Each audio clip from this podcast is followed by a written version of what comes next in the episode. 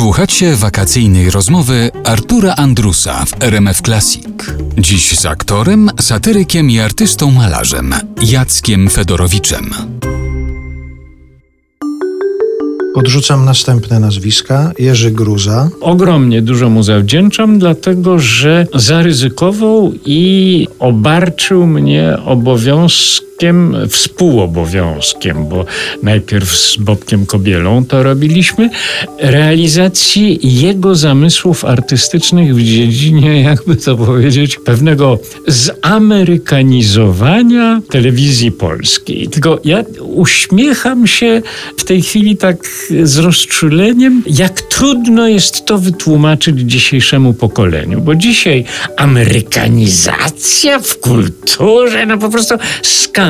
Tymczasem trzeba było widzieć rozrywkę telewizji polskiej, czechosłowackiej, radzieckiej i tak na początku lat 60., żeby zrozumieć, jak pozytywną rolą było wprowadzanie luźności, bezpośredniości, prostoty, może za dużo powiedziane, bo też i czasami finezji rozrywki telewizyjnej amerykańskiej. Naprawdę to, co się działo w telewizji polskiej wtedy, w porównaniu z tym, co się działo w telewizji amerykańskiej, to była przepaść na korzyść USA. Gruza stamtąd czerpał i starał się zaszczepić. To było coś w rodzaju misji. A nie ma pan takiego wrażenia, że taka amerykanizacja w tym sensie, o którym pan zaczął teraz mówić, to by się przydała i współcześnie? Mm Mm, nie wiem, dlatego że nie umiem w tej chwili nic powiedzieć o telewizji polskiej, ponieważ no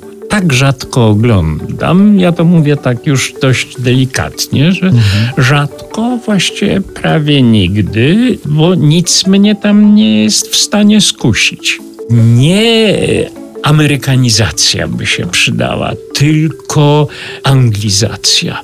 Brytyjska rozrywka to dla mnie w tej chwili jest szczyt osiągnięć. To jest wspaniałe, co oni, nie wiem czy teraz robią, bo znowuż nie bardzo mam czas się tym interesować, ale jeszcze kilka lat temu, co BBC Prime prezentowało, to to po prostu najwyższy poziom rozrywki, jaki można sobie wyobrazić. Jeszcze jedno nazwisko, które albo byśmy uczcili w taki sposób, że dzień wolny, albo wręcz dzień intensywnej pracy ogłaszamy na cześć tego nazwiska. Bareja, Stanisław Bareja. A, no tak. To jest rzeczywiście osoba, której niesłychanie dużo zawdzięczam, ponieważ dzięki niemu raz w życiu udało mi się dobrze zagrać w filmie. Ja mam bardzo złe zdanie o moich różnych poczynaniach filmowych. Uważam, że zawsze byłem za bardzo sztywny, spięty, nieprawdziwy, a kamera filmowa e, to jest straszliwe urządzenie, które to właśnie odkrywa zawsze.